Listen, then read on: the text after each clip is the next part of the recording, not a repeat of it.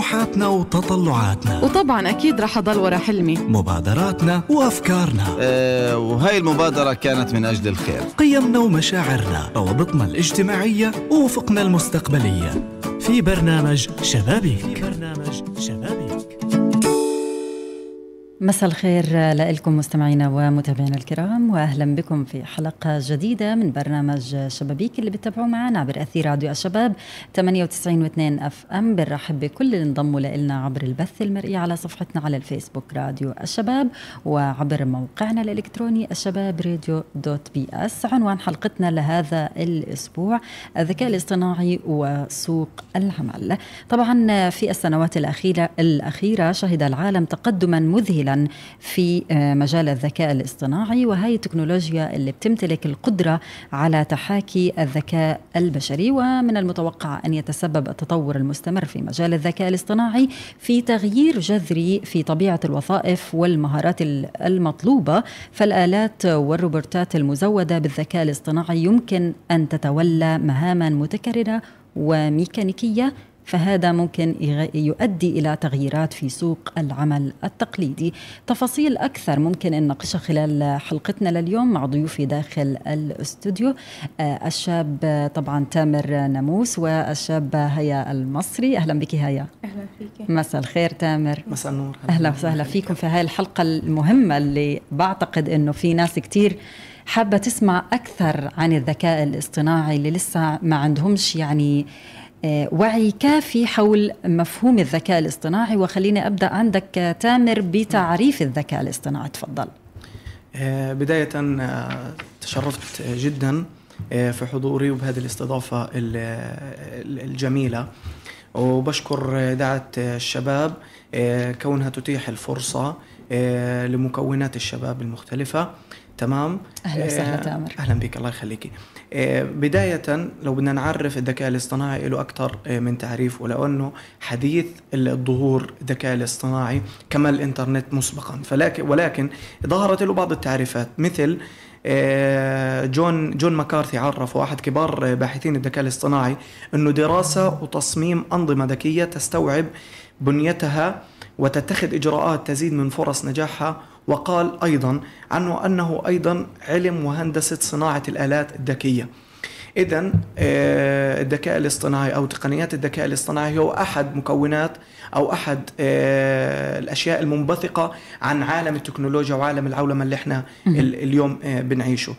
فعليا إذا إذا بدنا نروح على على فرص أو بدنا نروح على فرص العمل لدى الشباب أو تخوف الشباب وتخوف العالم كله من من تقنيات الذكاء الاصطناعي وهل هي ممكن أن تحل محل الكادر البشري أو العنصر البشري فيما بعد أو في المستقبل هذا تبقى في إطار التكهنات والإرهاصات وفي إطار التخوف من الذكاء الاصطناعي وهل من الممكن أن الذكاء الاصطناعي يحل محل العنصر البشري نعم. آه، في في إطار المناظرة اللي إحنا نظرناها آه، وبالمناسبة إحنا نظرنا على على هاي أنا على كنت اعرج عن هاي آه. النقطة آه. إنه مؤسسة فلسطينيات يوم الأربعاء الماضي كانت بتعقد مناظرة عن نفس الموضوع الذكاء الاصطناعي وفرص العمل وكان في فريق مؤيد للفكرة وفريق معارض للفكرة.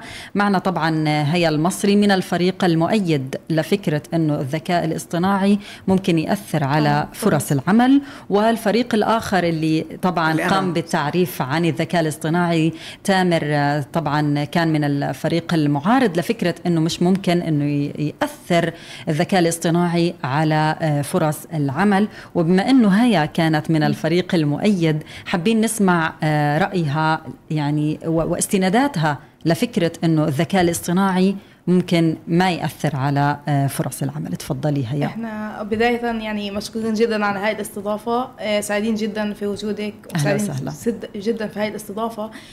نحن كان موقفنا نحن مؤيد لمقولة إنه الذكاء الاصطناعي حيأثر بالسلب على فرص عمل الشباب. نعم. استندنا إنه خلال فترة كورونا كان هو بداية الظهور لفكرة الذكاء الاصطناعي في فلسطين يعني خلينا نكون واقعيين فلسطين تعتبر من الدول النامية في في العالم نعم. آه الذكاء الاصطناعي موجود في الدول المتقدمة من فترة لكن في فلسطين هو بداية ظهوره يعني لسه إحنا ما تعمقنا في الذكاء الاصطناعي ولسه ما استحضرنا آلياته في فلسطين نعم. فكان إحنا موقفنا مؤيد لما جينا حكينا فترة كورونا لما صار في إغلاقات شاملة صارت المؤسسات الربحية بالأخص تفكر طب أنا لما مؤسستي تسكر هلقيتها أنا ربحي حيقل؟ فصاروا يفكروا في العمل عن بعد اللي هو واحد من تقنيات الذكاء نعم. الاصطناعي. هو كان موجود العمل عن بعد فعليا لكن ولكن تعمق فكرته وتعمق ظهوره في فترة كورونا. نعم. فهاي المؤسسات الربحية إيش عملت؟ قعدت عمالها في البيت وقعدت موظفينها واستخدمت فقط 5% من الموظفين في العمل عن بعد. فخلال الفترة هاي الوجيزة فترة كورونا اتأثر هذا العدد الهائل من الموظفين. فما بالك لو إحنا استخدمنا الذكاء الاصطناعي بكل تقنياته وجبناه على فلسطين. حيكون وضع العمال جدا صعب. ثاني إشي إحنا استندنا إله إنه خلينا نكون واقعيين ونيجي على الواقع السياسي والواقع التقني والواقع الاقتصادي في فلسطين نعم. نحن بفلسطين قادرين نوظف آليات الذكاء الاصطناعي عشان نستخدمها للعمل هل الشباب الفلسطيني عنده القدرة يتحمل تكاليف هاي التقنيات بالمناسبة هي مكلفة جدا نعم فإحنا وكأنه لما نحكي إنه لا ما بتأثر أو بتأثر بشكل إيجابي وكأنه قاعدين بنطلع السلم من آخره. الصح. نحن ناخذ الشباب الفلسطيني نعلمه ندربه نمكنه نوفر له الآليات والتكاليف والنفقات اللازمة. بعد هيك نحكي له الذكاء الاصطناعي ممكن يأثر بالإيجاب أو أنت ممكن تخلق فرصة عمل من الذكاء الاصطناعي. بالمناسبة الذكاء الاصطناعي هو ما بيهدد الشباب الفلسطيني بس. الذكاء الاصطناعي صار هاجس بيهدد كل العالم.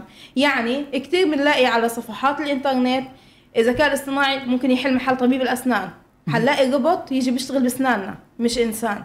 ممكن آه، نلاقي روبوت بقدم نشرة الأخبار. يعني ممكن ممكن نكون بالضبط. ممكن نكون يعني حتى إحنا حتى إحنا بطل لنا آه، مكان يعني في غرف الأخبار لأنه في روبرتات صارت موجودة بغرف الأخبار في العالم. هذا العالم اللي صار بيعتمد على الذكاء. الاصطناعي. ولكن في فلسطين لسه الموضوع آه، مش لكن ممكن مش موجود. ممكن يجي. بما انه فلسطين أصلا جزء من العالم. هاي توقعات بالنهاية ممكن يجي. خاصة إنه كمان في الجامعة الإسلامية نزلت السنة هاي تخصص اسمه الذكاء الذكاء الاصطناعي الاصطناعي. ولكن تامر يعني أنت شايف إنه هذا التخصص ممكن يعتمد على يعلمنا مهارات ال- الذكاء الاصطناعي على أصولها وكما هي موجودة في العالم ولا هو من المتوقع أن يكون آه، يعني مجرد دراسة آه، أكاديمية تمام. على ورق. آه، أنا قبل ما ما أتطرق للسؤال أو أجيب على السؤال اللي أنت طر- طرحتيه نعم. آه، أنا ما زلت متشبث في رأيي المعارض آه، لفكرة أنه ممكن تقنية الذكاء الاصطناعي تحل محل الشباب أو فرص عمل الشباب. اليوم تقنية الذكاء الاصطناعي ممكن تكون أداة وليست بديل عن الشباب الفلسطيني. نعم. ممكن تكون أداة تساعد أو تسهل في مهام الطبيب على سبيل المثال إذا بدنا نتكلم في مجال الطب في في مجال الإعلام إذا بدنا نتكلم كوننا إعلاميين وأنا آه، خا- خايض كثير في مجال مثلا المونتاج كثير تطبيقات اليوم دخلت تساعد وتسهل مهام عمايل آه، عمل آه، أو مهنة آه، المونتير آه، أو أو أو المونتاج. نعم. هذه النقطة، النقطة الثانية إذا بدنا نتكلم عن موضوع كورونا هي آه، آه، هي جائحة كورونا هي حالة استثنائية مر فيها العالم بشكل عام، اليوم أي فرصة عمل تم تأجيلها وتم إبعادها في جائحة كورونا أو أثناء جائحة كورونا هي فعليا آه، اللي كان اللي كان آه، بعيد عن عمله اليوم هو هو اليوم على رأس عمله بعد جائحة كورونا. اليوم إحنا بنتكلم عن حالة استثنائية عن جائحة بس مش مش الكل رجع على آه، رجع على عمل تمام. ولكن ولكن أس... ولكن الأسباب لم تكن بشكل مباشر. سببها الذكاء الاصطناعي أو تقنيات الذكاء الاصطناعي. لأنه الذكاء الاصطناعي هو فعليا موجود قبل قبل قبل كورونا. لو كان موجود قبل كورونا لكان فرصة ال- العمل هذه اللي موجودة. ما استثنوا منها العنصر البشري أو الكادر البشري أثناء. أثناء كورونا أو فيما بعد كورونا. بال- بالذهاب لسؤالك أنه ممكن التخصصات اللي اليوم تدرس في الجامعات واللي اليوم موجودة فعليا في جامعة في الجامعة الإسلامية نعم. هذا إحنا بنتكلم عن نقطة الوعي الوعي قبل السعي. اليوم في في آه، مجالات تدرس. أو آه، أو آه، مواد أكاديمية تدرس داخل الجامعات خصوصا خصيصا في جامعة في الجامعة الإسلامية.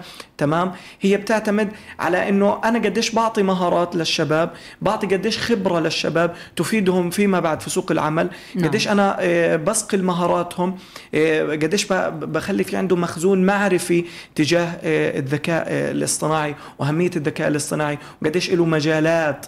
اليوم في الذكاء الاصطناعي له مجالات عمل كثيره ولكن شو يفيد الذكاء الاصطناعي ومجاله العملي؟ إذا أنا لم أتحصل على مخزون معرفي لم أتحصل على على القدر الكافي من الوعي تجاه الذكاء الاصطناعي. اليوم إذا أنا ما لم أستطع في في عملية توظيف الذكاء الاصطناعي بالشكل الإيجابي وأنا يكون في ويكون في عندي وعي بالمطلق راح أستخدمه بالشكل السلبي طالما أنا لم إيه لم يكن لم يكن لدي الوعي الكافي تجاه تقنيه الذكاء طيب الاصطناعي. بما إنه تامر أصلا خريج إذاعة وتلفزيون تمام سمعت عن الصحفي الشامل صحيح. اللي هو المحرر والمذيع والمقدم صحيح. والمصور والمونتير و و و صحيح وعملت تمام؟ وعملت في ذلك أغلب المؤسسات صارت تعتمد على هذا الواحد الشخص الواحد اللي عنده هاي المهارات المهارات تمام صحيح. فما بالك اليوم لما يكون في ذكاء اصطناعي ويدخل على فلسطين. إحنا بنستغل الحاجة أروع استغلال في انه في إنه أنا الكادر البشري هذا أزيحه على جنب وأنا أعتمد على الذكاء الاصطناعي. جميل. ردك على جميل. هذا الشيء خلينا تفضل. إحنا خلينا إحنا بس نحلل ال ال أو نحلل الكلام لأنه الكلام جد خطير. إيه، بالنسبة إيه، للصحفي الشامل أنا عملت في أحد مؤسسات القطاع الخاص تمام؟ آه، في موضوع الصحفي الشامل كانوا طالبين مني إنه أنا أكون مصور ومحرر ومؤرشف وممنتج وكاتب تقارير. كل هاي لازم كل هاي المهارات لازم لازم تكون موجودة موجودة عندي أنا. نعم. تمام؟ لم يكن السبب الأول أو الثاني أو الثالث أو الأخير حتى هو تقنيه الذكاء الاصطناعي. كل كل هذه تبقى في إطار التخوف نعم. من من الذكاء الاصطناعي أو من من مآلات الذكاء الاصطناعي. كما التخوف من من من الذكاء من من الإنترنت آه، مسبقا. نعم. وعلى فكرة قضية التخوف من الإنترنت كانت من آه، من الماضي من 1989 كانت العالم متخوفة من من قضية الإنترنت. وشو هو ممكن الإنترنت؟ أو سلبيات الإنترنت؟ شو هي؟ نعم. آه، بتأثر علينا كبشر وعلى فرص العمل. السبب المباشر إذا بدنا نتكلم عن عن بيئة فلسطين لم يكن على الإطلاق الذكاء الاصطناعي هو سبب مباشر. وإن كان له تأثير آه، سلبي بيبقى التأثير السلبي نسبي. تمام؟ إذا ما قورن بالتأثير الإيجابي لو بدنا نتكلم آه، عن عن عن ساحة فلسطين. الأسباب آه تبقى كثيرة. إذا بدنا نتكلم عن عن فرص آه، عمل الشباب أو أو أو زيادة معدلات البطالة أو تفشي البطالة في أوساط الشباب الفلسطيني. البطالة هي هي موجودة قبل الذكاء الاصطناعي وفعليا الذكاء الاصطناعي مش موجود أو مش مطبق بشكل 100% آه، في فلسطين. لكن توقعات في, في حالة وجوده. أيوه هي توقعات وتكهنات وهو تخوف من من المستقبل، تمام؟ اليوم في نسبة 88% من الوظائف يشغلها أو يشغلها ال ال ال الكادر البشري. إحنا من إحنا بنتكلم عن عن عن عن المستقبل، الأسباب اللي أسباب تفشي البطالة تمام؟ وبين بين الخريجين خصوصا الشباب الشباب الفلسطيني في فلسطين هي أسباب كثيرة. ممكن تكون الحالة السياسية الانقسام الاحتلال الحالة الاقتصادية. هاي متغيرات ثابتة صرنا متعودين عليها لكن اليوم إحنا شايفين إنه العالم ولكن أسباب مباشرة. وأكيد هي إحنا أكيد يعني رح نتأثر بالتطورات اللي بتصير في أنا في المنطقة. موضوع كويس إنه حكى في جزئية البطالة. خلينا نحكي نحن الواقع الفلسطيني إحنا الشباب بيعانوا من نسبة بطالة ضخمة. فالتنافس على الوظائف هو تنافس شرس. يعني صحيح عندنا أسباب كثيرة. نحكي الوضع السياسي عندنا الانقسام عندنا الاحتلال. هاي أسباب ثابتة وإحنا مأمنين فيها وفعلا هاي أسباب أدت للبطالة. نعم. فالتنافسية بين الشباب عالية جدا. فما بالك لما نجيب عامل تاني يجي ينافس الشباب على هاي الوظائف. يعني وظائف محدودة تنافسية عالية ونجيب عامل ينافس معاهم. فإحنا هيك فعليا حنأثر على فرصهم. بمناسبة الصحف الشامل نحن بنحكي عن قنوات على إذاعات. خلينا نكون مأمنين إنه هاي فعلا بالآخر هي ربحية. هدفها تحقيق الربح. أكيد.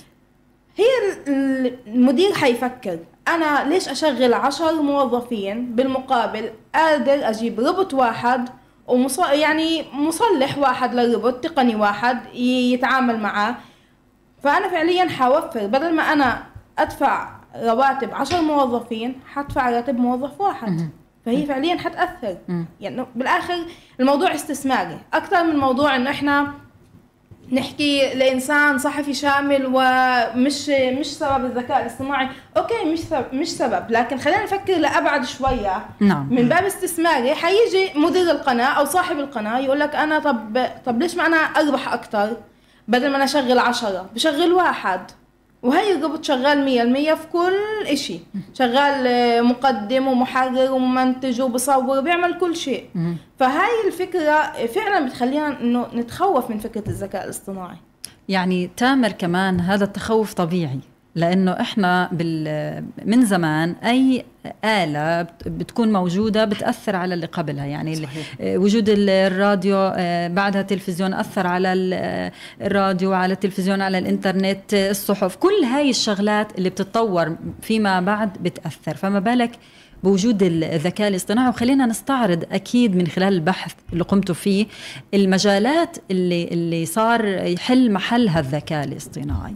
فشو هي أبرز هاي المجالات اللي آه، صارت يعني آه، مثل مثلا اللغات؟ خلينا نقول إنه في تطبيقات أو في تطبيق أو روبوت ذكاء امثله حية آه، مثلا. أيوه. آه، خلينا نحكي مثلا في موضوع كتابة التقارير والأبحاث العلمية. نعم. عندنا تطبيق بينجو. أنا فعليا بتعامل مع تطبيق بينجو. إيش بيعمل هذا التطبيق؟ بكتب تقارير بيساعدك في كتابة الأبحاث. بدل ما تروحي على دكتور مختص في كتابة الأبحاث تمسك التقرير هذا البرنامج هذا بتتعامل معه بيساعدك وبيرشدك بشكل كامل. زمان كنا نضطر نروح لأكاديمي متخصص عشان هو يساعدنا في كتابة البحث العلمي. الآن صار التطبيق يساعدنا. كمان نيجي على تطبيق تاني ChatGPT. مش أنا بس اللي ابديت انزعاجي منه كمان عميد كلية الاتصالات وتكنولوجيا المعلومات في الجامعة الإسلامية حكى إن هو مزعوج جدا من الطلاب الكسولين اللي صاروا يحلوا واجباتهم المنزلية على تطبيق ChatGPT بدل ما هم يبحثوا ويجتهدوا. فبالنهاية حنيجي كمان على أثر ثاني للذكاء الاصطناعي. حيخلق إنسان كسول إنسان اتكالي. صار كل إشي عنده جاهز. أنا ليش أبدع؟ ليش أجتهد؟ ليش أشتغل على نفسي؟ أنا ممكن أتخيل الذكاء الاصطناعي أكون قاعد بحلم في كاسة مية يجيب لي إياها. فأنا فعليا مش حأنجز شيء بحياتي. بالضبط. حصير إنسان اتكالي بحت. تخيلي كيف رح يكون شكل الإنسان لما كل حياته روبوتات الات جيب حتعكس على غير صحته النفسية. بعيد عن صحته النفسية اللي حتولد له اكتئاب وممكن طبعا هذا الكلام هيا مش عاجب تامر لأنه هو أصلا ضد المقولة. لا لا هو فعليا هو فعليا أنا كنت كنت بأيد كانت آه، أو معارضتي أو قناعاتي بدنا نتكلم عن عن القناعات الشخصية. إيه، كانت قناعاتي الشخصية اللي هي مش المعارضة المطلقة. ممكن يكون فيه له تأثير. أه. تمام؟ ولكن ليش إحنا دائما بنروح بنطلع لنص الكوباية الفاضي؟ ليه ما نروح نطلع على نص الكوباية المليان؟ تمام؟ آه، فعليا له له تأثير وممكن يكون له تأثير سلبي ولكن التأثير السلبي نسبي إذا ما قورن بالتأثير الإيجابي اللي بيحدثه أو ممكن يحدثه الذكاء الاصطناعي. نعم. اليوم إحنا بنتكلم عن آه، مثلا عن تطبيق بينجو تمام اللي كنا أو أو أو اللي صار معظم الشباب يستخدموه. فعليا التطبيق هو أداة ولا بديل؟ هو فعليا أداة ممكن أنا أستخدمه يساعدني تمام؟ آه، في كتابة تقرير ممكن آه، في البحث عن عن معلومة آه، صعب الوصول صعب الوصول إليها. فأصبح هذا التطبيق هو أداة. ChatGPT فعلا نفس نفس الشيء نفس الإجابة هو أداة. تمام؟ وعملية التخوف هي طبيعية فطرة الإنسان تمام؟ يتخوف من كل شيء جديد كما الإنترنت زي ما سالف سالف الذكر.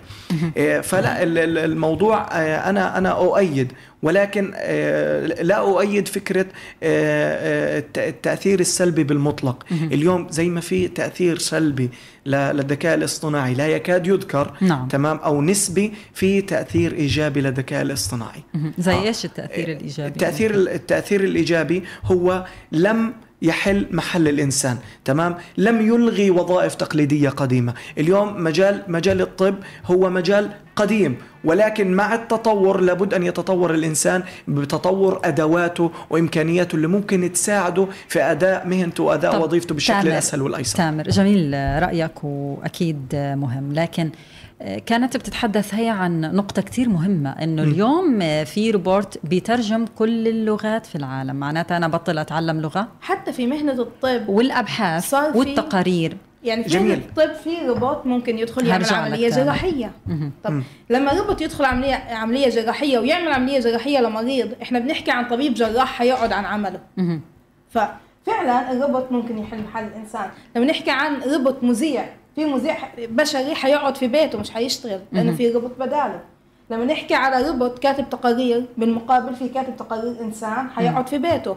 ففعليا إحنا ما بنقدر ننكر هذا التأثير. يعني زمان تامر لما كانت مثلا يظهر ال- ال- الراديو ولا التلفزيون ولا كان التخوف إنه مين يحل مكان التاني تمام جميل. بس بالنهاية الإنسان موجود والإنسان جميل. بيشتغل وبيجيب راتب وموجود جميل. تمام لكن اليوم مع الذكاء الاصطناعي إحنا ما بننكر إنه في تخوفات والعالم بلش يحكي فيها إنه لما يكون في روبرتات في العالم معناتها إحنا هنضلنا نايمين وهو يعملنا كل شيء وهيولد فعلا إنسان آه، اتكالي. كس آه، اتكالي وكسول وكل شيء متوفر عنده ومبطل في فرص عمل ويمكن هو ال- الروبوت اللي يقبض عنه. شو رأيك؟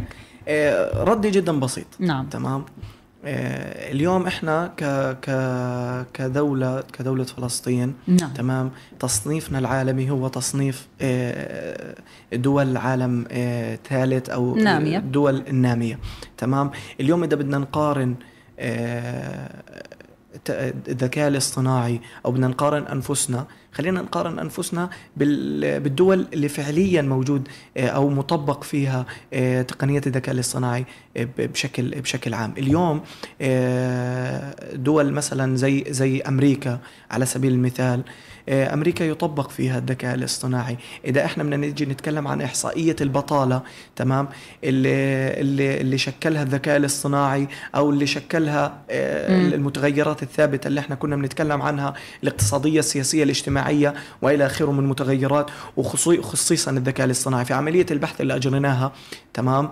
إنه هل الذكاء الاصطناعي آه، ولد آه، تأثير سلبي أو هل ولد بطالة في في أمريكا على سبيل المثال لقينا 14% فقط تمام؟ آه، من آه، نسبة بطالة تمام؟ آه، وما كان السبب المباشر الذكاء الاصطناعي نسبة مهم. البطالة في أمريكا. ما كان ما كان السبب المباشر لها الذكاء الاصطناعي. لا مت- المتغيرات الثابتة الحالة السياسية اللي كانت بمر فيها البلاد لأنه الإحصائية كانت ما بين الفترة الانتقالية آه، للحكم ما بين دونالد ترامب وما بين آه، جو بايدن. ولكن آه، قضية الذكاء الاصطناعي لازم تقارن في دول تم تطبيق فيها هذه التقنيات. بالشكل الفعلي كي كي نحكم آه بالشكل المبدئي كي نحكم بالشكل المبدئي على تلك التقنيات أو على تأثير أو على نسبة تأثير تلك التقنيات سواء كان بالشكل الإيجابي أو بالشكل السلبي. هل توجد بطالة كما توجد بطالة في في فلسطين؟ لا توجد. إذا ما قورنتها إذا ما قورنت بالأسباب أو بالمتغيرات الثابتة لماذا نحمل الذكاء الاصطناعي ما لم يحتمل من بطالة آه، من آه، من من فرص عمل مفقودة آه، لدى الشباب أو في اوسط الخريجين. لم يكن للذكاء الاصطناعي آه أي علاقة تربطه أو أو ترب أو تربط ما بين الذكاء الاصطناعي وما بين تفشي البطالة أو آه، ممكن يكون له تأثير نسبي سلبي ولكن آه، لا يقارن إذا ما قورن بالتأثير بالتأثير ال- بالتأثير الإيجابي. في المجالات إذا بدنا نحكي في المجالات اليوم في مجالات في مجال في المجال الطبي في مجال الطب نعم. آه، عملية التشخيص عملية التشخيص آه، عملية الرنين المغناطيسي هذه كلها عبارة عن تقنيات يقوم فيها الذكاء الاصطناعي. هل حلت محل الطبيب؟ لا على الإطلاق. هي أداة هي أداة لتسهيل مهام الطبيب في أداء مهامه تمام؟ هذه هذه هذه نقطة. النقطة النقطة الأخرى في عملية البحث اللي كمان اللي أجريناها قضية ال- ال- المونتاج كنا بنتكلم آه، أنا كوني إعلامي وبنتكلم عن مجال الإعلام آه، في تطبيق اسمه Firefly تمام؟ هو حاليا اليوم تطبيق آه، ضمن فئة آه، ال Adobe. تمام؟ أضيف إلى إلى ال Adobe Premiere تمام؟ فئة اللي هي المونتاج والفوتوشوب والتصميم وهكذا وإلى آخره. هي هذا هذا التطبيق اجى لتسهيل مهام. هذا بضيف قوالب و effect ات جاهزة. أنت ممكن تضيفها على في عملية المونتاج على أي مادة أنت بت بتمنتجها. هذه أداة أضيفت من تقنيات الذكاء الاصطناعي لعملية المونتاج هذا على سبيل المثال ليس الحصر. تمام؟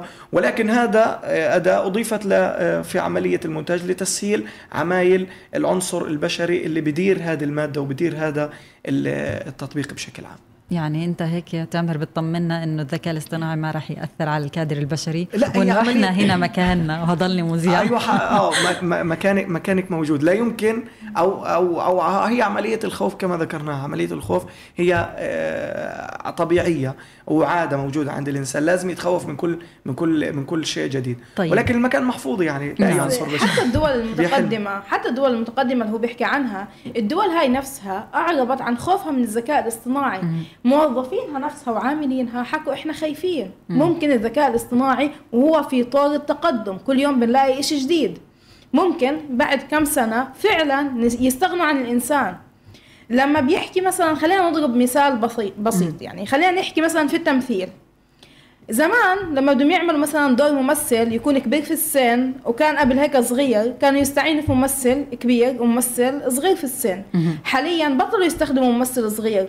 صاروا الذكاء الاصطناعي يجيب لهم صورة أو محاكاة لأنه هذا المؤسس الممثل وهو طفل مم. فهاي أثرت يعني هذا كان بدل ما يكون ممثلين صار واحد بس.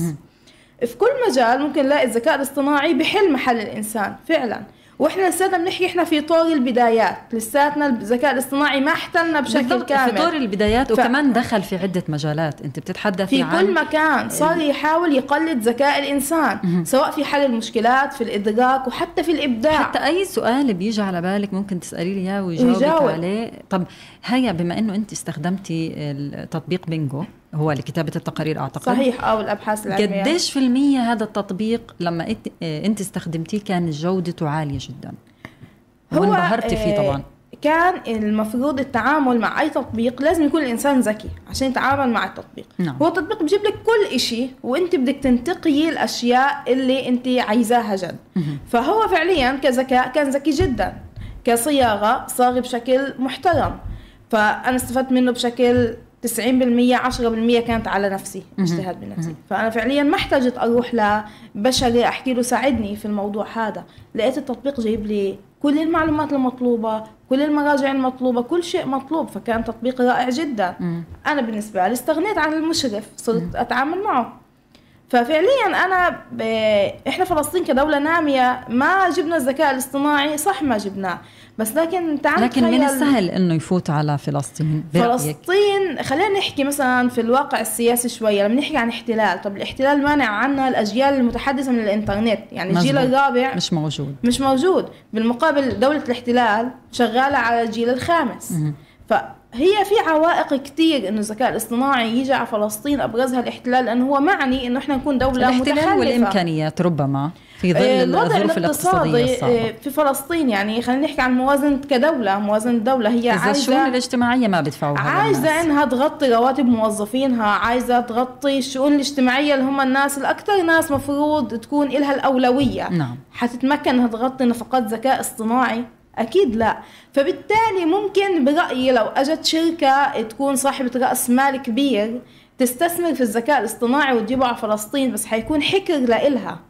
فبالتالي الشباب مش حيقدر إنه يستخدم الذكاء الاصطناعي كعمل حر. حتى الشباب عشان يطور مهاراتهم في مجال الذكاء الاصطناعي يحتاج إلى تدريب وتطوير ومهارات ومحتاج و... يكون عنده بيئة يحاكي فيها الذكاء الاصطناعي. أنا مش حضلنا على المنظري إنه هذا ذكاء وهيك تعريفه وهيك آلياته. أنا محتاج يكون لي بيئة ذكاء صناعي. الشاب الفلسطيني يقدر يدخل في هاي البيئة يحاكيها يعرف إيش يعني ذكاء يتعامل معها بشكل عملي عشان يقدر فعلا يستغل الذكاء الاصطناعي. الاصطناعي لصالحه طيب هذا هذا رأي هيا وهذا رأي آه، طبعا آه، تامر. إحنا امبارح حطينا سؤال على صفحتنا على الفيسبوك وقلنا إنه هل يؤثر الذكاء الاصطناعي على فرص العمل؟ وكان في يعني مجموعة من الردود هنختار منها أنه عبير نافذ بتقول لك نعم يؤثر الذكاء الاصطناعي على فرص العمل بشكل كبير ويمكن أن يحل الذكاء الاصطناعي يعني بعض المهام الروتينية.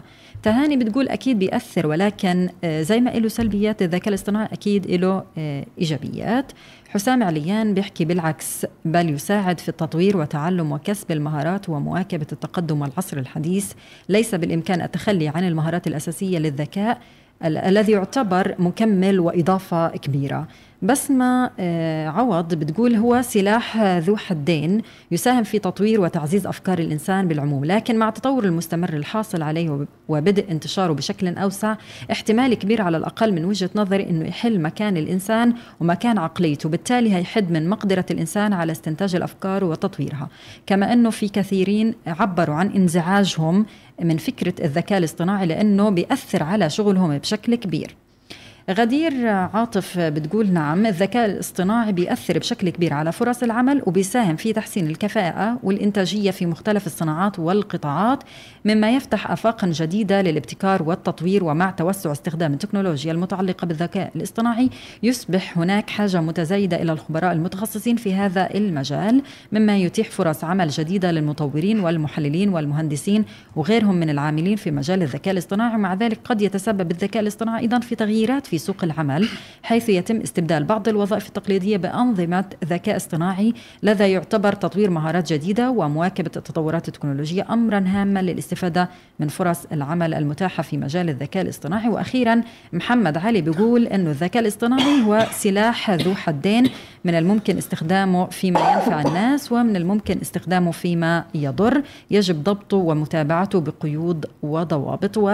أبدأ بما انتهى به محمد علي لتامر إنه بيحتاج إلى عملية ضبط ومتابعة آه، قيود وضوابط. شو رأيك صحيح. بتعليقات ال ال الناس؟ إيه، الذكاء الاصطناعي آه، أو أي آه، أداة من من من من هذه الأدوات تحتاج إلى متابعة تحتاج إلى ضوابط تمام؟ نعم. تحتاج إلى إلى قيود تمام؟ وإلى تنظيم عمل تلك ال تلك ال تلك الأدوات. تمام؟ وفي نقطة آه، آه، أنت ذكرتيها من ضمن التعليقات ومن ضمن الردود. نعم. هو فعلا آه، الذكاء الاصطناعي هو سلاح ذو حدين تمام؟ الذكاء الاصطناعي هو فعلا سلاح ذو حدين. ليش سلاح ذو حدين؟ لأنه ممكن يكون له تأثير إيجابي وممكن يكون له تأثير سلبي. أكيد. التأثير الإيجابي تمام؟ اللي ممكن يحدثه. الذكاء الاصطناعي هو التسهيل والتيسير اللي بيعمله الذكاء الاصطناعي في شتى المجالات التأثير السلبي اللي ممكن يحدث اللي ممكن يحدث في قادم المستقبل اللي إحنا قاعدين نتكلم عنه كمآلات وتخوفات وبنتكلم عنه في طور التنبؤات نعم. آه، اللي ممكن يحدث إنه هو يحل مكان آه، أو يحل محل وظائف بيحلها فعليا العنصر البشري. زي ما أنا حكيت في بداية اللقاء اتكلمت على إنه في نسبة 88% من الوظائف اللي موجودة اليوم حاليا في فلسطين هو يشغلها الكادر البشري نعم. لم يشغل فعليا أو لم تشغل تقنيات الذكاء الاصطناعي فعليا أي نسبة تذكر في فلسطين لماذا؟ لأن ببساطة لأن الذكاء الاصطناعي لم آه، يدخل فعليا آه، الأراضي الفلسطينية سواء آه، سواء بيئة قطاع غزة أو بيئة الضفة الغربية بدنا نتكلم عن عن عن الحالة نعم. السياسية.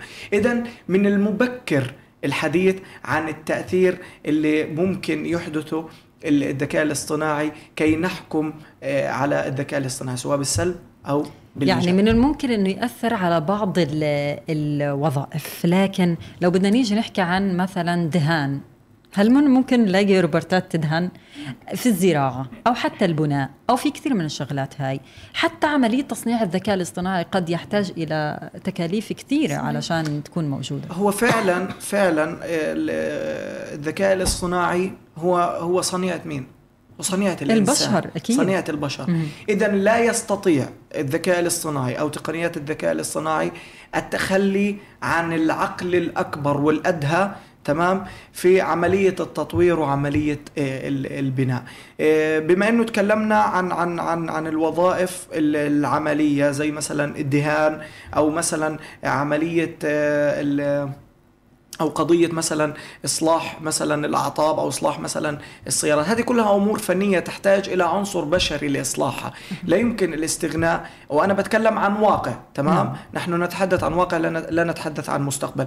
كل التحدث عن المستقبل لا آه، لا يتعلق بروابط إيجابية وإنما يتعلق اللي أنا يعني اللي أنا استشفيته نعم. إنه لا يتعلق بروابط إيجابية وإنما يتعلق بروابط آه، سلبية. كل كل التخوفات آه هي عبارة عن إنه والله من الممكن ممكن أن آه، أن أن يعمق أو يزيد من من من البطالة آه، لدى الشباب. من الممكن أن يحل محل آه، الشباب في في في المستقبل ومن الممكن أن يزيد من تفشي البطالة. نعم. فكل هذه تبقى في إطار إيش؟ في إطار في إطار التنبؤات من من المستقبل ومآلاته ولكن في الواقع في الواقع نعم. نحن نتحدث عن نسبة 88% من من الوظائف التي يشغلها آه، العنصر البس سواء كان في الوظائف التقليدية القديمة أو في الوظائف الجديدة واللي إحنا من الممكن أن نتطرق عليها في حوارنا نعم.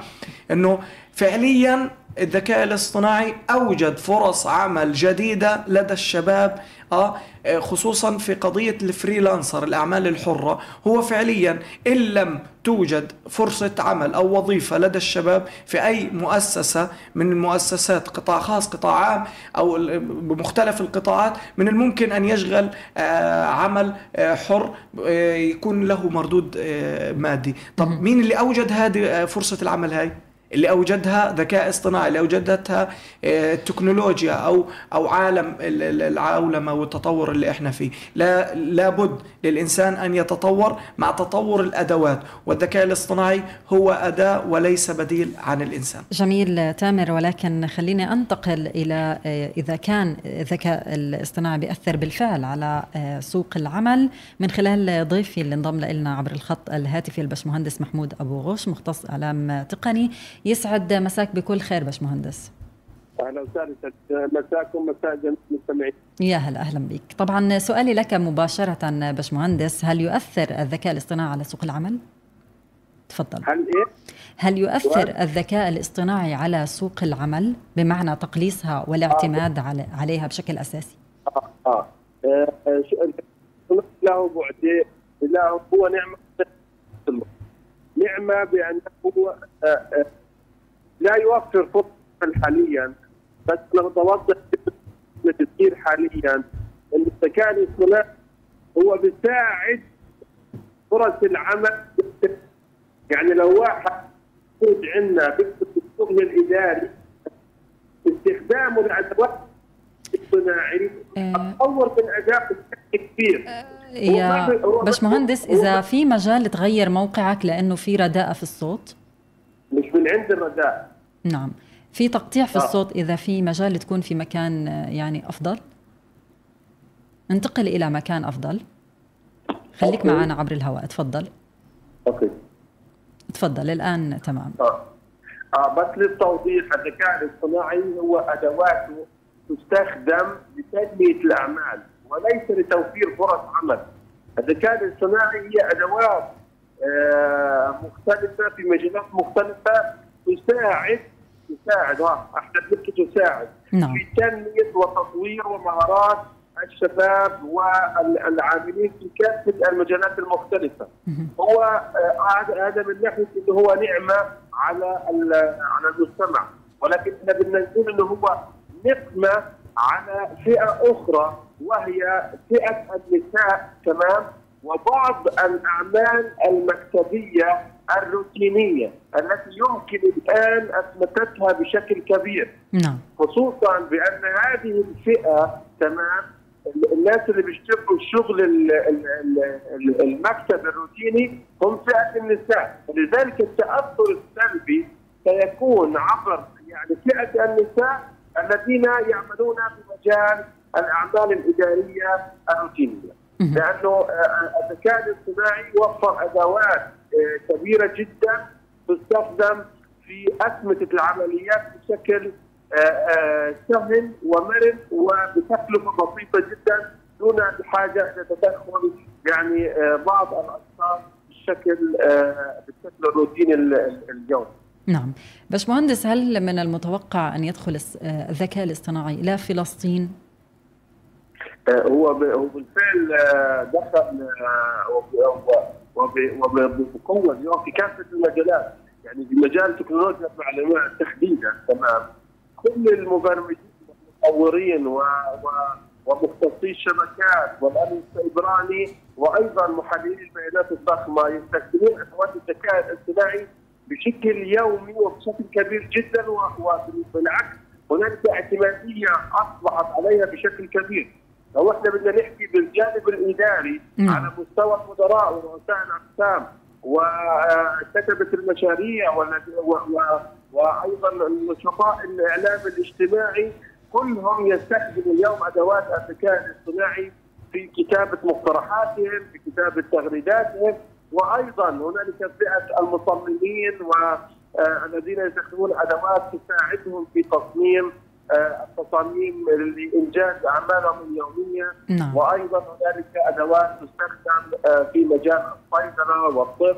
وأيضا في التعليم الإلكتروني هناك العديد من الأدوات المستخدمة. وبالفعل يعني آه، موجود في فلسطين ومنتشر بشكل كبير وهنالك فئة كبيرة من المجتمع تعتمد عليها اعتماد كلي في انجاز أعمالها الآن.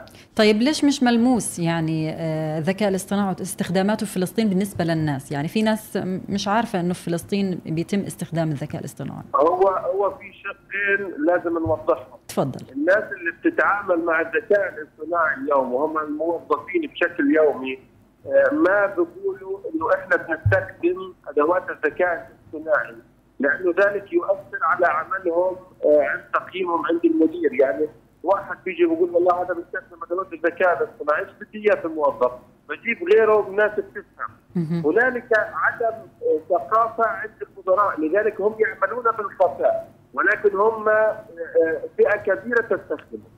الآن الفئة الأخرى وهي الفئة التي لا تعلم مدى أهمية الذكاء الاصطناعي يجب هذه آه، علينا توعية هذه الفئة والعمل على نشر يعني آه، آه، هذه الأدوات وفوائدها وكيف تسهل عليهم الأعمال اليومية. وأيضا بالمناسبة نعم. يجب التنويه لأن فئة كبيرة من مدراء الشركات عندما يلاحظون بأن الموظفين يقوموا باستخدام أدوات الذكاء الاصطناعي بالفعل هنالك كان حالات طرد لهؤلاء الموظفين. يعني هذا من ضمن سلبيات الذكاء الاصطناعي. موجودة حتى الآن. نعم.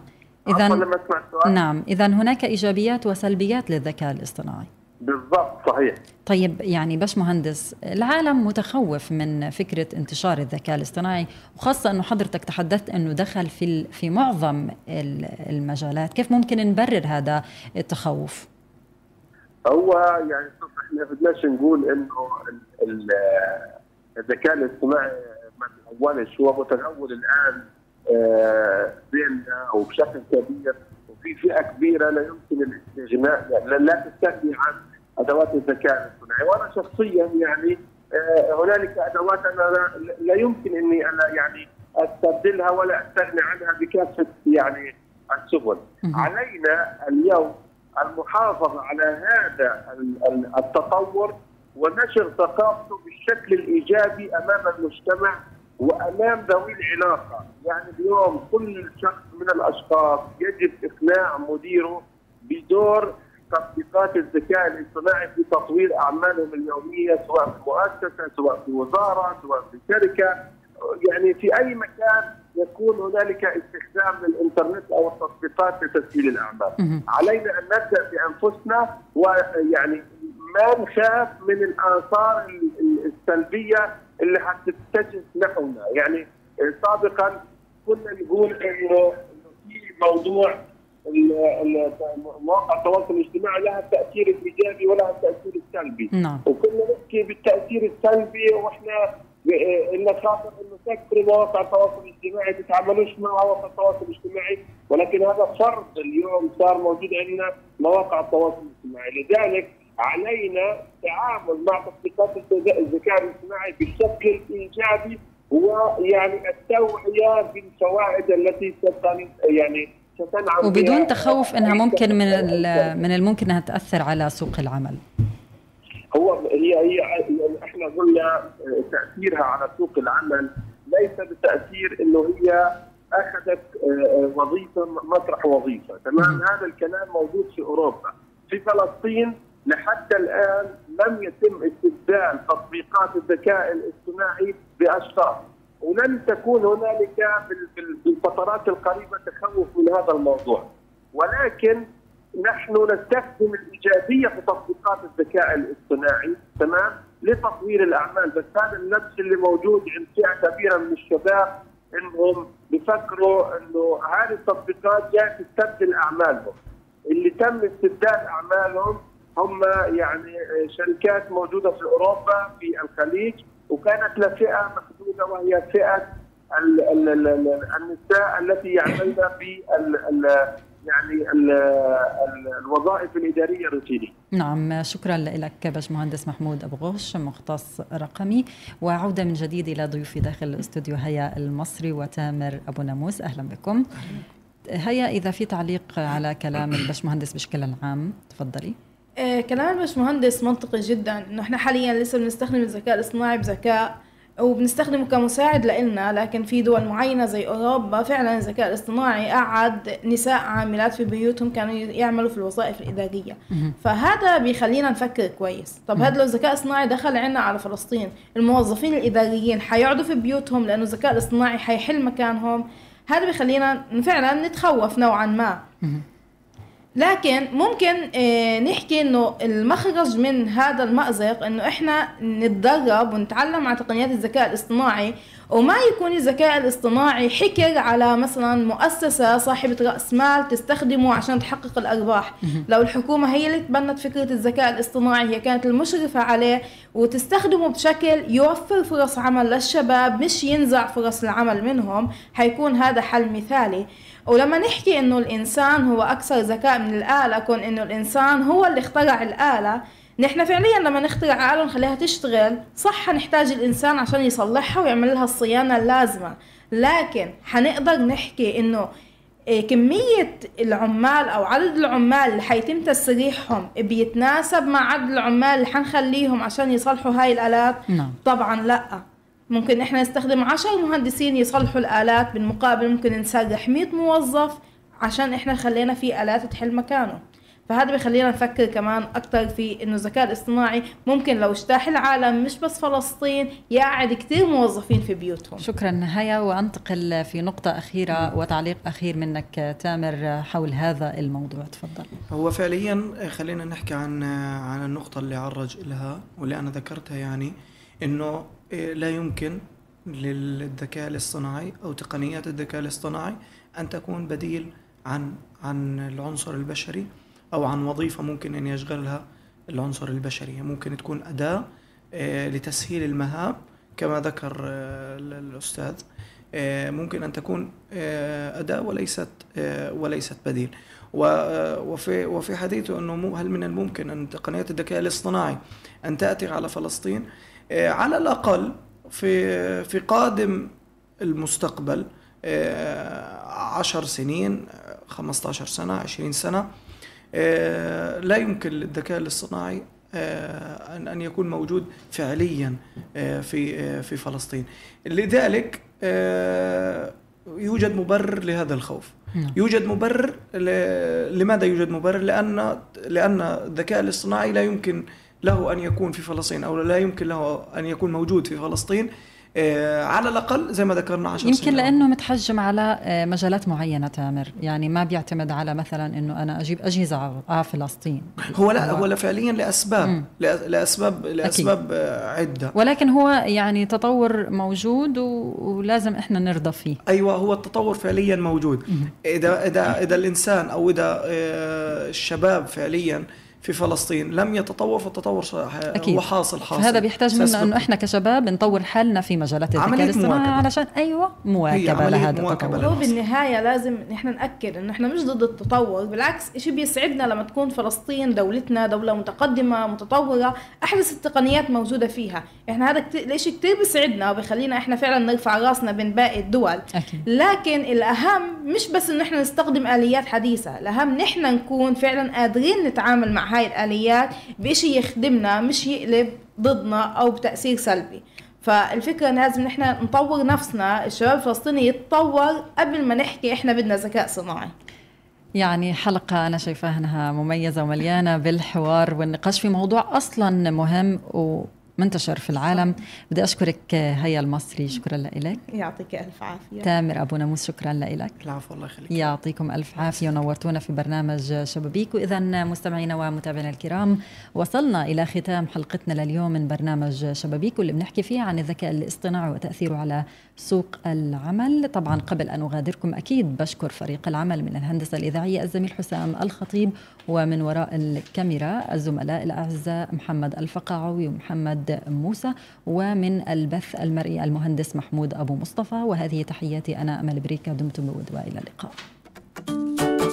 طموحاتنا وتطلعاتنا. وطبعا أكيد رح أضل ورا حلمي. مبادراتنا وأفكارنا. أه وهي المبادرة كانت من أجل الخير. قيمنا ومشاعرنا روابطنا الاجتماعية وأفقنا المستقبلية. في برنامج شبابيك. برنامج شبابيك.